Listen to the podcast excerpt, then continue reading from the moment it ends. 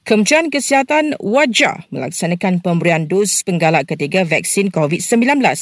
Berikut pendapat pakar perubatan kesihatan awam dan epidemiologi Dato Dr. Zainal Arifin Omar. Saranan yang baik uh, kerana ini uh, telah terbukti dapat uh, melindungi uh, masyarakat kita daripada terkena jangkitan ataupun jangkitan yang serius walau bagaimanapun seeloknya adalah cara pilihan ataupun opsional.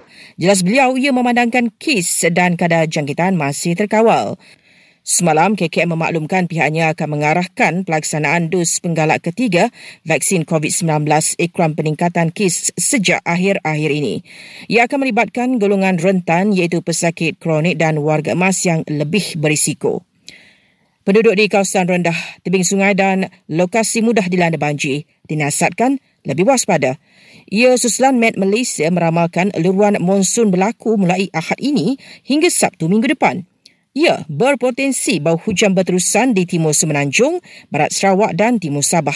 Pada masa sama, angin kencang dan laut bergelora juga dijangka berlaku di Laut Cina Selatan. Eh, dalam perkembangan berkatan, tiga negeri kini dilanda banjir iaitu Kelantan, Terengganu dan Selangor memaksa hampir 1,800 penduduk berlindung di PPS. Sementara itu, bomba Kelantan berjaya menyelamatkan tiga sekawan remaja yang tersangkut pada pokok selepas dihanyutkan arus banjir di Macang.